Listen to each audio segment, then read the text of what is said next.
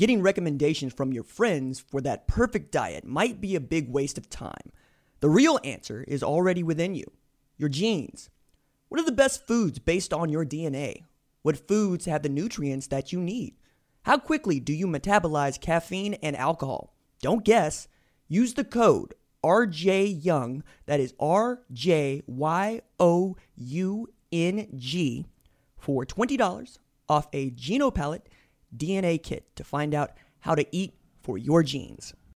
What's up, kinfolk? It's RJ Young. I am not on a step mill. Welcome to the number one ranked show. And if you are here, please take some time to leave us a five star review and let me know what you like, what you don't like about the show. Today, I want to talk about the Heisman Trophy and why I don't think it's a good predictor of great college football players. And then I want to talk to you about what I believe, or who I should, who I believe I should say, are the greatest college football players of all time. And we're going to have a little conversation about the college football playoffs likely expansion, what that number is probably going to be, and what you think it should be. And I'm excited to hear what you think. But first, let's talk about this Heisman Trophy thing for just a second here. All right. So the Heisman Trophy is kind of trash. In fact, it's downright sucks when talking about the greatest college football players of all time. For example, there's this player. He holds the third best winning percentage by a starting quarterback with at least 30 career starts since the Division One split in 1978. He's second only to the Miami Hurricanes quarterback Ken Dorsey in winning percentage. He left his school as the winningest starting quarterback in its history, too. He completed 66.6% of his passes. Mark of the beast, anybody, for more than 10,000 yards with 90 touchdowns and 17 interceptions for a passing efficiency rating of 164.3. Means he also broke his conference's record, once held by a Heisman winner, for passing efficiency, and is the first starting quarterback in his league's history to win three consecutive ACC titles. He ended his career undefeated as a starter in the regular season across both high school and college. He made five career college football playoff starts, setting the record for the most at one school. He became the first true freshman quarterback to lead his team to a national title in 30 years. Also, as a true freshman, he started the final 11 games of 2018. His Clemson Tigers became the first major college football team in the modern era to go 15 and 0, including a 44 to 16 stomping of Nick Saban's Alabama Crimson Tide. That player who did all of that and didn't win the Heisman is Trevor Lawrence. And I can just stick with Clemson here and tell you about the first 4,000 yard, 1,000 yard dude in the 152 year history of the sport. He also whooped Nick Saban's Alabama in the national championship. He threw for 405 yards with five total touchdowns in winning time. In 2015, he put up over 5,200 total yards of offense with 47 total touchdowns. His name is Deshaun Watson. And here's one more. This dude broke multiple national college football records while rushing for 1,925 yards in one season while leading the country in rush attempts with a gaudy 339. He ran for over 100 yards against eight different opponents. He was the engine for the team's undefeated run in 2004's regular season, taking the squad to the national title game. In the Heisman voting for the best season of his life, Adrian Peterson finished second to USC's Matt Leinart, the quarterback of the team that beat his in the national championship. And if he played during the playoff era instead of the BCS one, there's no doubt that Adrian Peterson would have rushed for 2,000 yards in 2004. Speaking of 2,000 yard rushers, did you know there have been 35 of those in the history of the sport? You know how many have won the Heisman? Let's uh, tick off the names right quick. Tony Dorsett in 1976, Charles White in 1979, Marcus Allen in 1981, Mike Rozier in 1983, Rashaan Salaam in 1994, Barry Sanders in 1988, Ricky Williams in 1998, and Ron Dayne in 1999. And then, oh yeah, Derrick Henry in 2015. That's nine. Nine out of 35. And this is for a trophy dominated by running backs and quarterbacks. Matter of fact, just one defensive player ever has won the Heisman. It's Charles Woodson. And Woodson had to play both ways to do it. Only seven players who did not play in an offensive backfield, that is, quarterback, running back, halfback, fullback, have won the award. Larry Kelly in 1936, Leon Hart in 1949, Johnny Rodgers in 1972, Tim Brown in 1987, Desmond Howard in 1991, Woodson 97, and DeVonta Smith in 2020. Any college football award that professes to pick the best player in the game annually and can't come up with one def- more than one defensive winner since it began in 1935 cannot be trusted. But the most egregious reason the Heisman Trophy is awful at annually picking the best player in the sport, but especially of all time, is segregation. Many people talk about the modern era as beginning post World War II. I don't consider that the modern era. I consider the modern era beginning post integration, when most predominantly white universities began fielding Black players around about 1970. And while Syracuse running back Ernie Davis became the first Black Heisman winner in 1961, even playing some linebacker that year, he's nowhere near the top 10 players ever in the sport.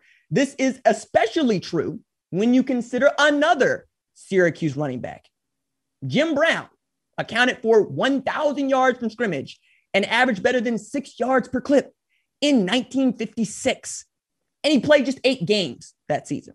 The Orangemen finished seven and one with a Cotton Bowl berth, but he finished fifth, all five of my fingers, in the Heisman voting that year. The man voters gave the award to was Paul Hornung. He somehow won a Heisman while throwing 13 interceptions and just three touchdowns, while quarterbacking a Notre Dame team that finished two and eight. So, miss me with whether or not, or even how many Heisman trophies a player has won, and especially when talking about the greatest players ever.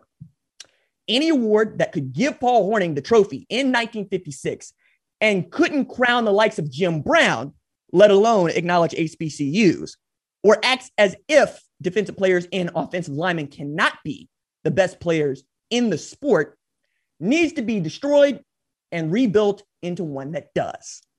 About 900 people vote on the Heisman each year. Most of those are media members. The rest are former winners. This is fine. I have no problem with this. What's not is leaving it up to them to rank their top three choices for the best player in the country.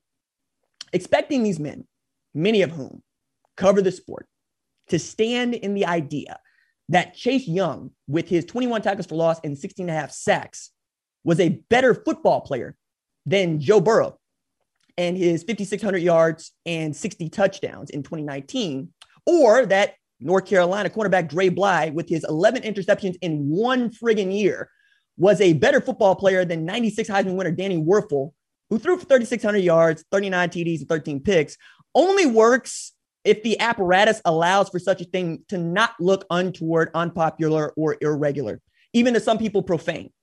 You have to build for the underrepresented population in a system designed for the rich, quarterbacks and running backs here, to get richer. A way to do this is to reevaluate how those players are selected to be on the ballot. The player with the most tackles is arguably the most important player with uh, excuse me, is as important as the most important player with the most important completions. I should say the most completions, right? I'm saying a linebacker is better is just as valuable as a quarterback, basically, right? Defensive players and offensive linemen need to be included in the conversation as well, all the way up to the finalists. Penei Sewell was really, really good in 2019. And capping the number of quarterbacks and running backs selected can help ensure we see more equitable treatment across what we continue to call the ultimate team game. So rather than asking these folks to list their three best players, give categories for these things so that at the very least, we do see an offensive lineman, a defensive lineman, a linebacker, a safety, a cornerback mentioned among the top 10 vote getters when we talk about the best players in the sport annually. And then let's talk about it being a football award and not a quarterback or running back award. Okay, now we're going to get to the part where you start yelling at me. I'm kidding, sort of, because I want to talk about who I believe are the 10 best college football players of all time. And one of the things that really irritates many of us about these sorts of lists is what criteria are you using, right? And I think that's very important to point out. So let's start with this. Are you the best player on your team? Like it, it sounds simple, but you would be amazed at how difficult that question can sometimes be. For instance, 2020 Alabama has Mac Jones, Najee Harris, DeVonta Smith, and Jaylen Waddle, right? And those are just four of those dudes. Which one is the best player, right? The Heisman would tell you it's DeVonta Smith. I would tell you it was Jaden Waddle. Somebody watching running backs probably tell you Najee Harris was the best. And then, of course, there's Mac Jones, who was a first round pick in the NFL draft. So it's not as simple, but it also factors in. And if you did more to carry a team, that matters too. And then what did you do in winning time? Okay. Like if you're playing for a championship, did you show up with that clutch factor to take over the game? That matters, right? Especially if we're going to talk about offensive players and how they can impact the game as opposed to defensive players and how they can impact the game, right? So I wanted to start there. So knowing that that is the criteria and knowing that that is what I really want to talk about, make sure I didn't miss any of the other criteria here. Oh yeah, one more, one more, one more. Did his team win the national titles on a team that wasn't full of studs, right? And you'll see how that is sort of loaded and baked in, but I think it matters, right? When we talk about Nick Saban in Alabama, we're usually talking about the most loaded team in college football at the time, right? It's also why we keep bagging on Texas and want them to be so good. It's because we look at the recruiting classes and we say, my goodness, man, y'all should be destroying people, including Oklahoma. And they just haven't lived up to those expectations. But we'll see what Sark does because the man has been on a tear here the last like five years. So I'm excited to see what Texas looks like. All right, let's start at number 10. It's a dude that I could not not put on the list. And if you know anything about me, you know that I was gritting my teeth while I was writing this down. As a matter of fact, I kept looking for reasons to drop him and I couldn't. I would bounce it off of producer Cat and she'd be like, RJ, he kind of needs to be there. And I'd be like, yes, I know, but is there anybody else? No, there is nobody else. It has to be Tim Tebow, right? At number 10. Now, for some of y'all, you're already thinking this list is already bonkers because you think that Tim Tebow is the greatest college football player of all time. I see your argument first and foremost. I want to acknowledge that because you're talking about a dude that was a three time Heisman finalist who won two national championships. And this is the reason why he's on the list for me. He is the first guy that we know about that we ever saw at this level have 20 passing touchdowns and 20 rushing touchdowns in the same year. Before he had done it, we just didn't see it done. Of course, he's a two time All American who broke five NCAA records, 14 SEC records when that was still hard to do, and 28 Florida records, including career passing efficiency at 170.8, which you'll note is higher than Trevor Lawrence's career passing, passing efficiency rating. And spoiler here, he ain't on the list, right? He also won the Davy O'Brien in 2007, the Maxwell Award in 2007. And yes, beat my Oklahoma Sooners 24 to 14. A bit more about Oklahoma and me here uh, a little bit later on. But that team was so loaded, both offensively and defensively, that it's really difficult for me to say that he is one of the best, or not one of the best, the best player of all time. Because I look at some of those dudes that they had, right? Chris Rainey's a monster. You know, uh, Hernandez is a monster. Carlos Dunlap was a monster. Like it just that team start to top was just amazing to watch and amazing to see do what they know how to do, which was run roughshod over people, right? So that's number 10. At number nine, we have a man that is very close to my own heart, but also I think is the reason why we talk about Carson Wentz and Trey Lance. And quite frankly, the reason those guys were drafted as highly as they were is Steve McNair, right? Air McNair changed the way that we view quarterback play coming out of the FCS. Full stop. All right. So let's start with this. In 1994, he finished third in the Heisman voting at an FCS and an HBCU school. I told you this award doesn't know if it's coming or going. Coming out of Mount Olive, Mississippi, right? He engineered Alcorn State and the Braves to prominence, seldom seen post integration at an HBCU, right? He left Alcorn with the FCS career record for passing yards with 14,496 and total yards with 16,823. The man was responsible for 152 touchdowns over the course of his career, and 119 of those came through the air. And it wasn't like he was out there throwing to Jerry Rice. You know what I mean? Like, I don't want to say he was throwing the bums, but you ain't heard of most of them dudes that he was throwing the football to.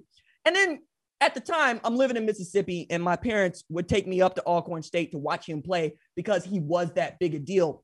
And that's, you know, not a small thing, especially when you grow up in Hattiesburg, Mississippi, and Southern Miss is the only team, right? You also got to factor in here that he was who he was back in high school. Like, we had people that were really still trying to make Steve McNair play defensive back. And anybody that's seen Steve McNair move around knows that ain't no defensive back, right? It, he can, he's mobile, but he ain't Mike Vick. You know what I mean? Like, he had to be out there actually doing some quarterbacking. And I really enjoy knowing that we can dig into the FCS and we can find not just talent, but top level talent. And I think we can do that because Steve McNair showed everybody you could do that post integration, hence Trey Lance and Carson Wentz. All right. So at number eight, talk about a dude that is very close to my heart, right? Very close to every Oklahoma fan's heart. Baker Mayfield. Okay. Baker Mayfield is on this list because of what it took for him to be on this list. And by that, I mean he walked on not once, but twice. Walked on at Texas Tech, transfers to Oklahoma, walks on there, and beats out a quarterback that had just beaten Alabama in the Sugar Bowl. As a matter of fact, Lincoln Riley was at East Carolina at the time, and he was trying to recruit Baker Mayfield away from Tech once he had t- decided to transfer to East Carolina. And Baker told him straight up, I'm going to Oklahoma. And he said, Are you crazy? Trevor Knight just won the Sugar Bowl. He just beat Alabama. He's going to be the starter. What are you doing? He said, Nah, I'm, I'm going to go up to Oklahoma and I'm going to go win that job. Man went up to Oklahoma, sight unseen. Bob didn't know he was coming and said, I'm here to play football. And Bob Stoops looked around, said, All right, cool. We got this dude, Trevor Knight, though. And then when you know Lincoln Riley joins up in 2015 and the dynamic duo that became Baker Mayfield and Lincoln Riley put Oklahoma back to where we expect Oklahoma to be, making college football playoffs, winning Big 12 championships. And he's a Heisman finalist before he was a Heisman winner, right? And this is the one of those ways, well, one of those one of those years where yes, I think that the Heisman got it right, but it's also very cool that a walk-on could win the most prestigious award according to some in the sport. I don't think we're ever going to see that again, right? And then you know what it is. He becomes the number one overall pick for the Cleveland Browns and takes them to the playoffs for the first time in almost 30 years. I want to say it's 25 years the last time they had been to the playoffs. But it's also a guy that put Oklahoma on his back and carries our values. Like, I'm from here, I live here, it's my team, right? And I don't see anything wrong with that. When people call me a homer, that's not the slur you think it is. Like, yes, of course. I am here because of this place, because of how it raised me, because of the hustle and the values that come with put your head down, go to work, be productive, right? If you believe in yourself, keep doing what you know how to do. And that was Baker through and through. The man did not change up once he got to Oklahoma. He did not change up once he became a Heisman finalist. He did not change up when he took Oklahoma to the college football playoff. He stayed the dude that he is. And that is the guy that we all came to love right? I would be wildly dishonest to you if I didn't tell you that that is why I am here. Because that is Oklahoma. And if somebody tells you who the greatest quarterback is in Oklahoma history, they might actually say Kyler Murray. They might actually say Sam Bradford. And I have no truck with that. But if you're going to talk about the soul of Oklahoma, if you're going to talk about what we believe and who personifies our beliefs and how we go about living, it's going to be the dude with six on his chest. And that's why he's on this list. All right. Let's move on to number seven, right? Put these things down on the notepad and my goodness. So, as a matter of fact, dude, like, oh, goodness me, like, I didn't really know that I was going to do this before I sat down to do this. But when you look at Dan Morgan, you gotta think of the dude as one of the greatest college football players of all time. All right, so like winning the Butkus Award means you're the greatest linebacker of the of the year, right? The that is the Heisman for the linebackers, right? There's a Defensive Player of the Year award for both Bednarik and yeah, the Bronco Nagurski. The only dude to win all three in one year is Dan Morgan. Like Zaven Collins had a chance to do it last year, and I think he got robbed. Like, no disrespect to Jeremiah, Jeremiah Owusu-Koramoah, because that dude was an outstanding linebacker, is an outstanding linebacker. But Zaven Collins fell just the Butkus Award of the trifecta. And so Dan Morgan keeps his claim. So in 2000, when he won it, right? And won it and won it, Butkus, Bednarik, and Nagurski. He's also a first team all. he was a consensus first team All American. He's stupid. Named to 10 different squads and was a unanimous selection in the Big East back when Miami was still there for Defensive Player of the Year. He was also the All Big East first team selection and uh, excuse me, as a as a sophomore. But more than that, like the dude had 532 tackles in four years. Like that's 108 tackles each year on a loaded Miami team, I might add. He led the team in tackles in three out of four years. And in 2000, he had 90 solo tackles to go with 138 total tackles and 20 tackles in one game twice, and at least 15 in six of those games. Of course, he had 21 against Virginia Tech in 1997, with 14 of those being solo tackles. And of course, he became a first round selection, Carolina Panthers, which basically means that the Carolina Panthers drafted two of the best linebackers ever to play college football in Dan Morgan and Luke Kuechly, right? Who just narrowly misses this list. But I think it speaks volumes that the guys that I thought about when I put together this list and I was like, man, who defense players? Luke Kuechly and Dan Morgan came to my mind first. They just do, right? And that's before a guy like Dre Bly, who I mentioned in the monologue. Okay. Next guy on the list comes out of an HBCU. And no, it is not Walter Payton. It's Jerry Rice, right? Coming out of Mississippi Valley State. My favorite, I got two favorite anecdotes, I should say. The first one is Jerry Rice used to catch bricks from his daddy to brush up on his receiving skills. Bricks. You know how much confidence you got to have to be catching bricks? Like, there are no mistakes there, man. Like, one mistake is your skull. You're gone, right? And on top of that, like, his coach at the time claimed he could catch a BB in the dark, which I love, right? Like a BB shot in the dark. And when you look at what he was capable of doing and what he did, that, that makes a lot of sense. 1983, he caught 102 passes, the most across all NCAA divisions. And in 1984, he set an FCS record for 112 catches with 1,847 yards receiving on the Satellite Express. Shout out Willie Totten. He also caught 27 touchdowns that year, the most across all divisions, and was voted an AP All American. And again, the Heisman doesn't always know what it's doing here because that man finished ninth in Heisman voting on a team that averaged 57 points a game and won the SWAC title, right? They go nine and two that year. And we all know who Jerry Rice turns out to be, which is the greatest receiver of all time, which is just ridiculous, man. All right. Next on the list, shout out to the SEC, but not in the way you think. Herschel Walker changes the way we thought about running backs, which I didn't think was possible. Because when I read about running backs before and after Herschel Walker, the idea that your guy could be a freshman and carry the load was not regular. Like he made it a thing for Trevor Lawrence to be the guy in 2018. Nobody started freshman, redshirt or otherwise, before old Vince said, I'm going to hand Herschel to rock. Okay. It's been 40 years since Georgia has won a national title, right? But when the Bulldogs had a babe to lead them, it was like Paul Bunyan's Blue Ox because this man carried the rock for 1,616 yards with 15 touchdowns in 1980. The Dogs finished 12 and 0. And then in winning time, in the Sugar Bowl, 1981, he rushed for 150 yards with two touchdowns, stopping a mud hole and walking dry Notre Dame 17 10. And he did that with a separated shoulder.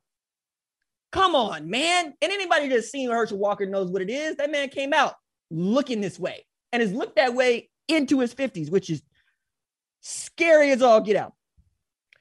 When he left UGA, he left with a 33 and 3 record in the backfield in three years 41 school records, 16 SEC records, and 11 NCAA records. Okay. Herschel Walker was that dude in Athens. All right. Next on the list.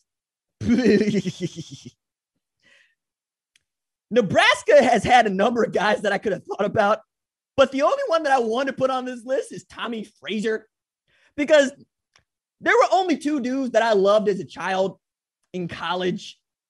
One of them's Tommie Frazier, the other one's Charlie Ward. And I love Tommie Frazier because I didn't think that there was anything that dude couldn't do. Now, it turned out to be true, but the more I dug into him, the more I just came to know that he was built for this. Like, as a junior in 1994, well, let me back up here. Let me go at this another way. Nebraska played in two Orange Bowls before Tommie Frazier got a chance to start 92, 93. They lost both of them. In 94, he missed seven games of a 13 game season due to blood clots, which is scary, right? Many of y'all Oklahoma fans know about Jalen Redmond and what he has gone through to play football. He played the last six games, though, and led Tom Osborne and Nebraska to their first national title, to Tom Osborne's first national title in the Orange Bowl, right?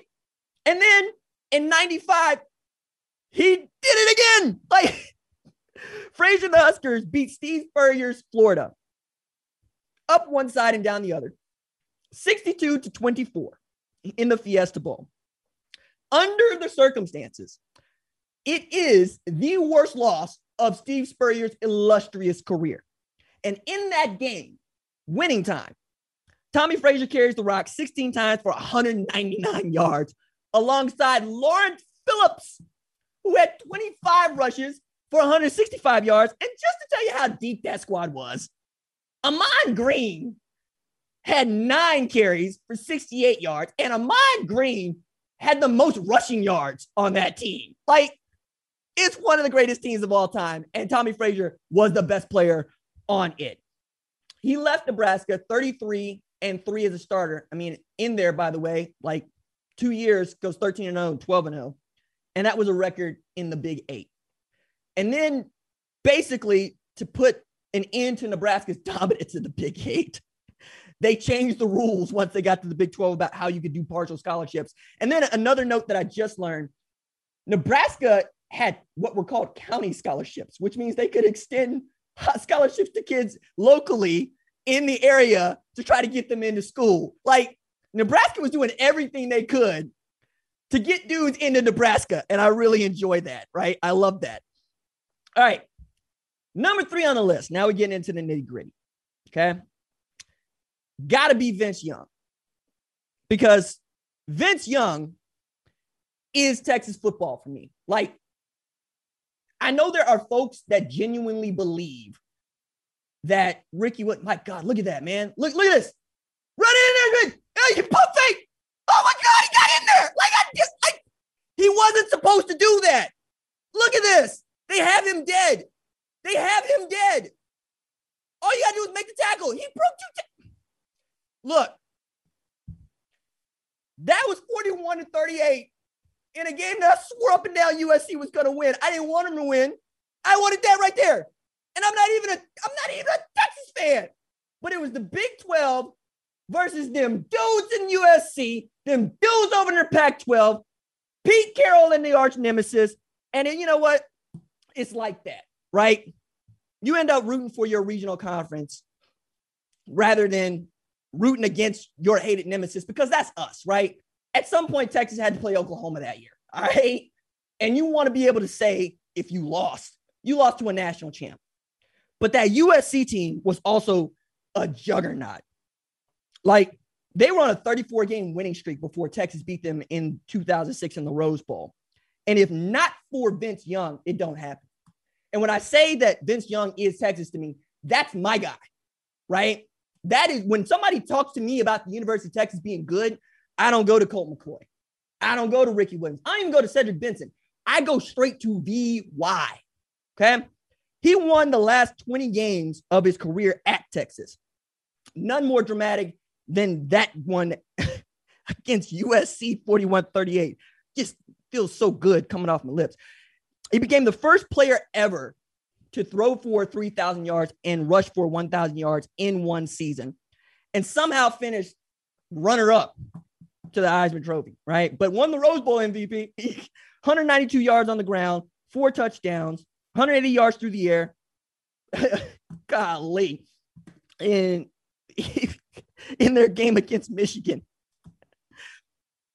One of the things I love most about Mack Brown's Texas, especially with Vince Young, is that Mack did not try to outwit himself.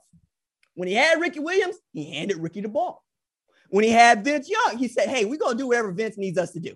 That's what we're going to do. Right. The bus can leave whenever the bus is going to leave. Till Vince gets there, we're not going anywhere, though. I love knowing that. And I also love that Vince Young is the reason Texas won its first national championship in 35 years, and probably the reason why we expect Texas to be so much better because historically, Texas ain't been that good. But when they had Vince Young, they were great. All right.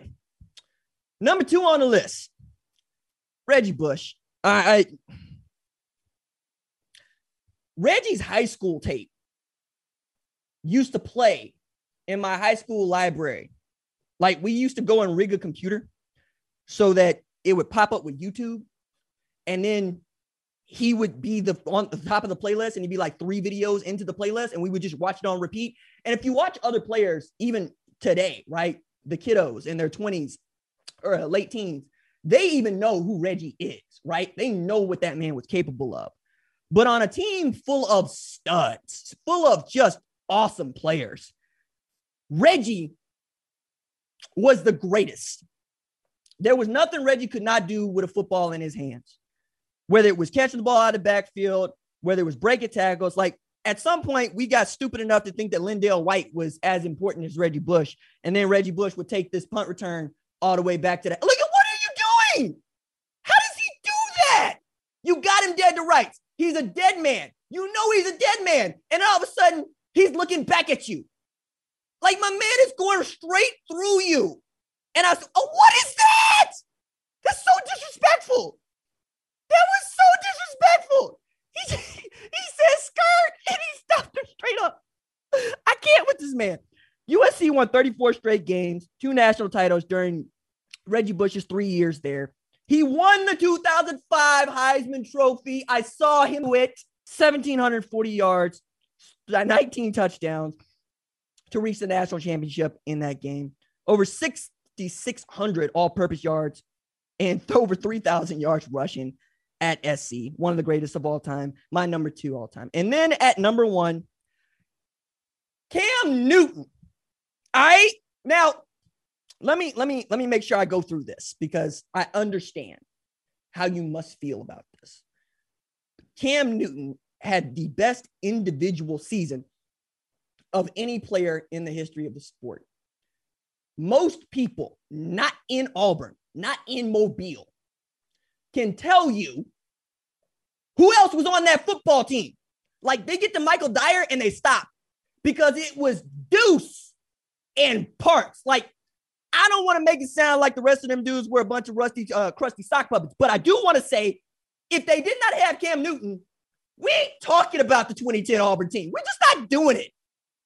That man could do anything, anything on a football field. As a matter of fact, in 2010, he rushed for touchdowns, he passed for touchdowns, he caught a touchdown, and he made a tackle. Like I said, there's nothing he couldn't do on a football field. All right, let me start with this. Cam was at Florida, as many of you know. But Dan Mullen was stomping up and down trying to convince Urban Meyer to start Cam Newton over Tim Tebow. That is how good he knew he was. And we all know Tim Tebow ends up being one of the greatest college football players of all time. Cam won a national title both in junior college and college. Now, find me the list of dudes that have done that. At Blinn, he and the Buccaneers dropped 60 on Tyler Junior College. Cam was responsible for 503 of their 601 yards in that game, they hung 60, or excuse me, 60, they won, they, they hung 84 on Cisco College the same year. He only accounted for 369 yards and, you know, seven touchdowns in that game. And in the national title game, 2009, Blinn beat Fort Scott, who was 11 0 at the time, 31 to 26. So the Greyhounds knew what it was going to be with Cam when he ended up at Auburn. And at Auburn, again, the greatest season of all time. He brought the Tigers back from a 24 point deficit against Nick Saban's Alabama to win that game in the Iron Bowl 28 to 27. We call it the Cam back. They go 14 and 0. They win the national title. Means there's only one team that beat Cam Newton in college, and that was Navarro, 23 to 20, in the last game of the regular season of his junior college career. So put that one in the bucket for the trivial pursuit. means between November 1st, 2009 and September 10th, 2011, Cam Newton didn't lose a single game. Not one. And again, he went to Auburn. He went to Auburn. Okay? We ain't talking about Auburn being no blue blood. We're not doing it. Okay? And then there was this. He fell just 73 total yards short of having a 3,000 yard and 1,500 yard season, right? 3,000 yards passing, 1,500 yards rushing. He accounted for 51 touchdowns and just seven interceptions in 2020. He rushed four pass four, as I said, and caught a touchdown while recording a tackle and again, the list of men who have done that is just show it to me. Just show it to me. I'll take it. I can't think of a player who was more important to his team. I can't think of a player who did more with less. I can't think of a player who had so much turmoil around him at the time. Remember, his daddy Cecil was trying to sell him out to the highest bidder, bidder and he still was able to put together this season. The man got busted down, right? after got trouble at Florida, transfers to Brenham, Texas. You don't even know where it is. Don't even act like you know where it is. Shows up there with a duffel bag, leads them to a national championship, goes to Auburn, leads them to a national championship. And then we know what it became with him in the NFL. I mean, he's a former MVP and one of the greats of all time and will be a Pro Football Hall of Famer there too. Cam is also the guy that I felt college football was going to become. Six foot five, 250 pounds. He was actually the little league version of what you expect, right? I believe that your best athlete needs to have the ball most of the time. And that's what Auburn did. That's what Gene Chizik did. And that's what Gus Malzahn did. They said, hey, we're going to give it to the six foot five, 250 dude, like, like Mack Brown did Vince Young. And we're going to say, what you want to do, big y'all. It's your team.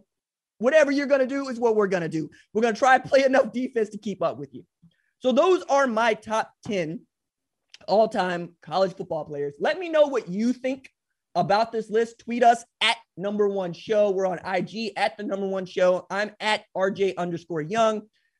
Please try to give me a reason as to why you have dudes on your list, not just the dudes on your list, and whether or not you're just going to go with the same criteria that I use, because that matters to me as well. Okay, now we're on to the we out here segment. I'm sorry for squeaking. That's one of the things that I do over here. Uh, apparently, I do not look the way that I sound, but y'all can't be perfect either. Now, I want to get into a question that we posed to you on the socials, which is what should be the right number of teams for the college football playoff? We're talking about this because news has surfaced that the college football playoff is looking to expand, or at least thinking about expanding to 12 teams. We'll talk about those here in a little bit, but that is the reason we're talking about it now. So, in asking you to do this, I asked producer Kat to pull some of the answers that she thought were good. I haven't seen them, and I'm going to react to them. So, producer Kat, what do you got first? All right, this is from at Tacos and Therapy. I like eight teams, champions of each Power Five conference, two at large, and a group of five highest ranked. I don't hate it because it is not four. The problem that I see with it is that we are lifting up the autonomous five above everyone else, right? Now, making sure that the autonomous five each get a team in, that'd be the Power Five. I think is good because I think they were stupid to put together a system in which one of them is always going to be left out. If they're the ones rigging this game, why don't you rig it for everybody? That that just it didn't feel like somebody had thought that through. Notably, Larry Scott. But I like the three at large bids, right? Because I want to see a group of five team get an opportunity to run the table, and I think it will happen sooner rather than later. But the main reason I don't like it is because there are 10 conferences there are 10 leagues.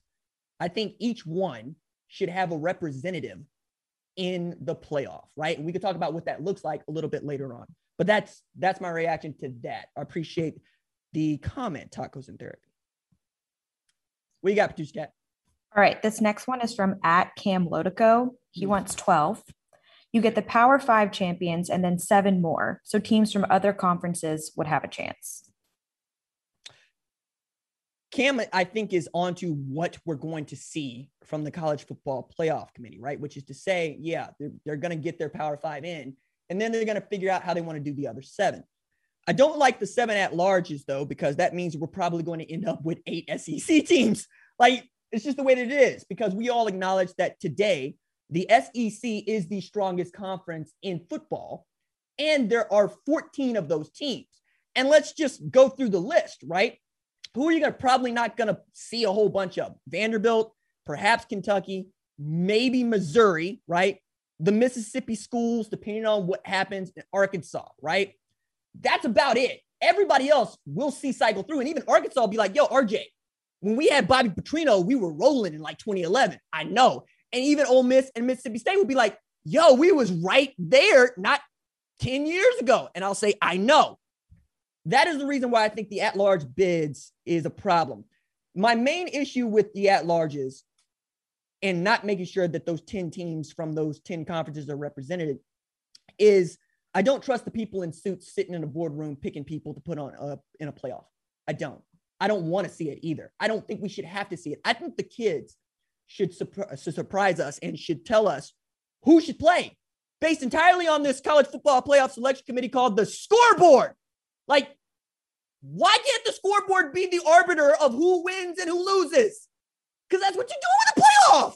You're saying, you're saying, I don't care that Notre Dame got shell shocked by Clemson in the ACC title game. I only care that I think Notre Dame is better than Cincinnati. Like, what? Cincinnati didn't lose. Ask the teams that they lost to. That is my problem with this. I do not trust human beings to pick the best teams. It's why this sport has driving it has driven me crazy for my entire life. And when I go back and I look through the way that they decided national championships back in the day, I flip tables. Toledo goes 35 and 0. They're the USC of their time.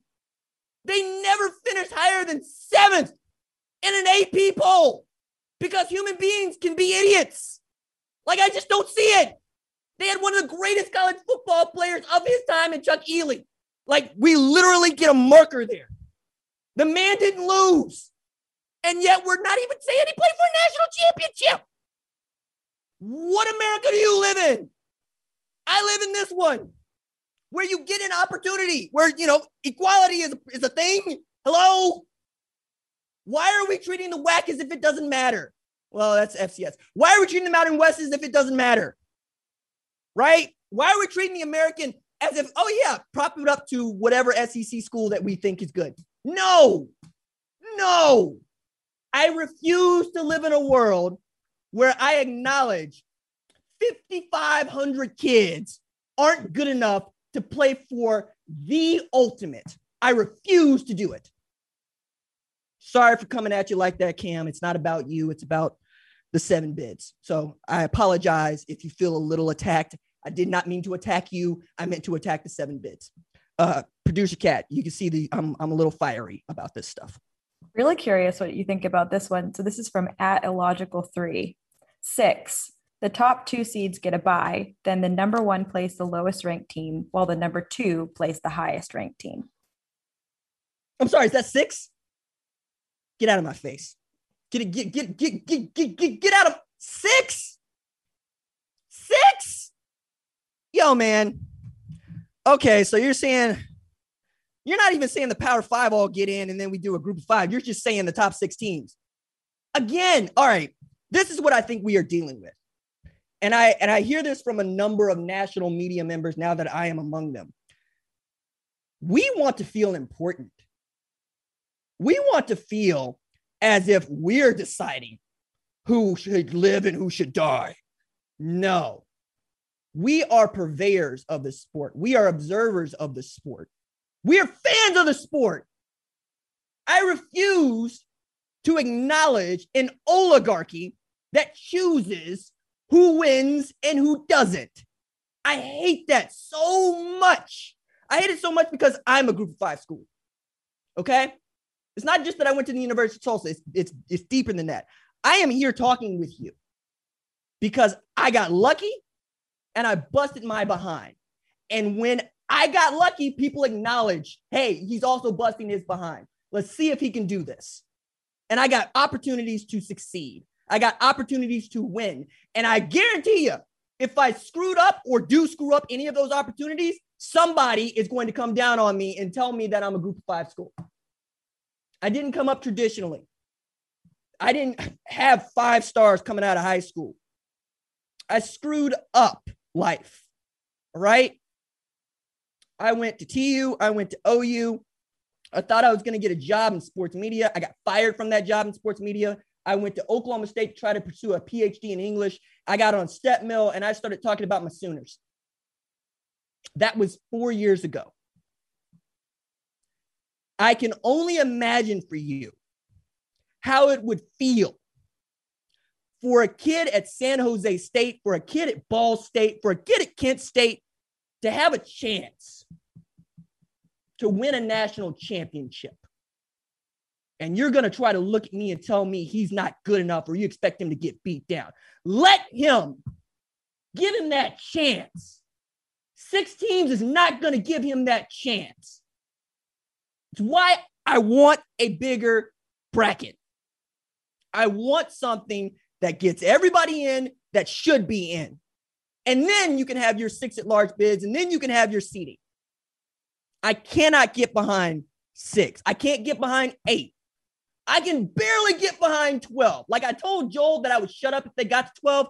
And now I'm kind of rethinking that even. Because you'll find a way to leave the Mountain West out, to leave the MAC out. You'll find a way to leave the American out. No, no. There is nothing wrong with playing football to decide who wins a national championship in football. My God, it is the only sport in which we do not have an actual playoff. We have selections. So, uh, producer Kat, do we do we want me to go on about my thing, or we want to save it? Let's hear a little. Okay. Let the people hear it. So I want 16 teams in a playoff. I want 16 teams in a playoff. Okay. I want 16 teams in a playoff because A, we start with, hey, 16 teams make the playoff in the NBA. 16 teams make the playoff in Major League Baseball. 16 teams make the playoffs in the NHL. And 14 teams in 2021 are going to make the playoffs in the NFL, right?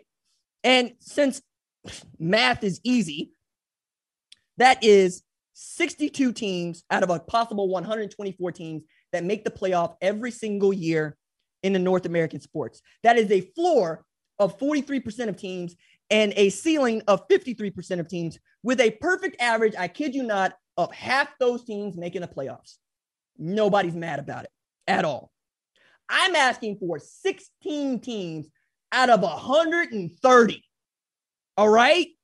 Just 16 out of 130. 16 is also, I think, a nice compromise because the FCS does 24, right? And they got fewer teams than the 130 FBS teams. So the other part about this is how does it work? Yes, I think if you have a conference, you play a conference title game, your conference champion should get an automatic bid to the playoff. Seating, we can talk about. We'll, we'll let the suits and the oligarchy decide who they want to be where right? I don't trust them to get that right, but I'll let it go.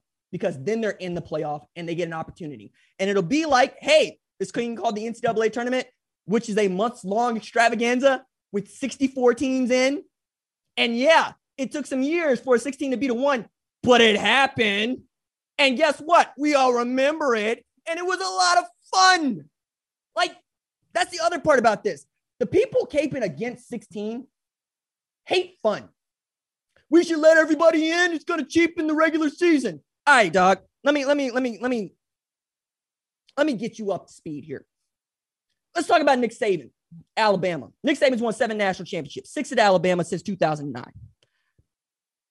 Let me read for you some of the teams that they played during the regular season since 2009. Chattanooga. I'm waiting. Oh, okay, you know, okay. Kent State. That Golden Flashes, they they great, they awesome. Western Kentucky. Directional Kentucky. Directional Carolina. Western Carolina. New Mexico State. Shout out to my buddy Caden, who makes the joke that you could just skip out on New Mexico State because he's from New Mexico. Charleston Southern. What? Mercer and the Citadel. That's just since 2009. And oh, by the way, they have played Chattanooga and Western Carolina three times each since 2009. I refuse to let you lie to me and tell me you care about those games Alabama's playing. I refuse to do it. All right, RJ, you're going to make the season longer and you're going to get the kids in in health uh, excuse me into further health not trouble. Let's say uh they're susceptible to more injuries. You know what? You're right. Why don't you financially compensate them for the risk? Ta-da! But even before that, let's just say the NCAA made its bed in 2006 when they allowed for 12 regular season games because, yeah, they need the money. Okay. So what I'm proposing is adding four games onto that schedule, which gets us to 16. There are now 17 NFL regular season games. Hey, RJ, those guys are pros. So are the kids in college. You just don't want to talk about them that way. All right. And if you ask a kid if he would like to play four more games of football, you know what they're going to say? Yes. Do you know why I know they're going to say yes? Because they opted in to playing during the plague year. They don't care. They're here to play football. They know the risk. Their families know the risk. I was having this conversation just yesterday, and it was, yo, man, my kid's playing football. Why is he playing football? Because we sacrificed everything for him to play football, because he has sacrificed everything to play football. Yes, we were playing during the pandemic. We're going to take that risk. Well, you know that only the top 2% play in the NFL, and we expect to be among the 2%. We cannot operate any other way. We have to see this all the way out and then see what we have left. So there's that. And then there's also the NCAA adding us to 12 regular season games means that after 2006, the national champion had to play at least 14. And then when they went to the college football playoff, you got to play 15. So I'm essentially asking you to play one more game to win a national championship. Why are you trying to turn me into a crazy person? Because I swear to you, I am being rational. I don't understand why someone would be so irrational as to argue against the thing they claim to love, which is playing football. We're in the off season. It's June. This is the time when I make my money because guess what? I'm manufacturing stuff to talk about because we ain't got no football on. If we had more football on, guess what I would love to talk about? Football. I talk a ton about recruiting during the off season. And then come the season, people like, yo, RJ, give me the recruiting news. No, we're playing football games now because that's what recruiting is about. It's about playing football, man. Why are you arguing against more football? Who are you? I don't think you're a football fan. I really don't. I think you're a person that likes to talk about football. You know, it's kind of like the NBA people that only want to talk about free agency. They don't want to actually talk about the games because the games don't really matter to them. They're already talking about who's going to get traded to where and who's going to sign for a max contract at what. No. Do you care about the sport? Do you like watching dudes do stuff that you know you cannot do, or are you envious? Are you playing NCAA and doing the roster management thing? Yeah, I do it too because it's a lot of fun. But you know what I'm going to be doing on Saturdays? on Tuesdays, on Thursdays, on Fridays. I'm going to be the degenerate watching Kent State play Akron because I love football. And I love the dudes that play football. And I want the world for the 11,000 kids that play FBS football each and every year. I know it ain't going to work for them. I know because the system does not allow for it to work for them. But I'm going to do my damnedest to make sure they squeeze every ounce out of this experience because of what they have sacrificed to get it. Those are my kids. Those are my teams. This is my sport. And I love them so much. Why don't you? All right. That is going to do it for this episode, episode, episode, episode of the number one ranked show. My thanks to producer Kat, Catherine Donnelly. She's awesome. Javion Duncan, our social manager, who is just cranking out these graphics, man, and they look amazing. Producer Chris Cheshire is awesome. I keep trying not to call him Cheshire Cat, but I did it anyway. Executive producer of the show is Kristen Scott and you. I'm having a ball. You can tell I'm passionate about this stuff. I really love what I do, and I'm grateful to have this team around it. We're doing so well. Like, we're getting this close to 100 ratings on Apple, and I really want to get to 100 ratings on Apple before media days. And then yeah, next week, get to have a really cool in-depth conversation with Matt Leinart. So be sure to tune in for that. All right, that is it for us. Doses.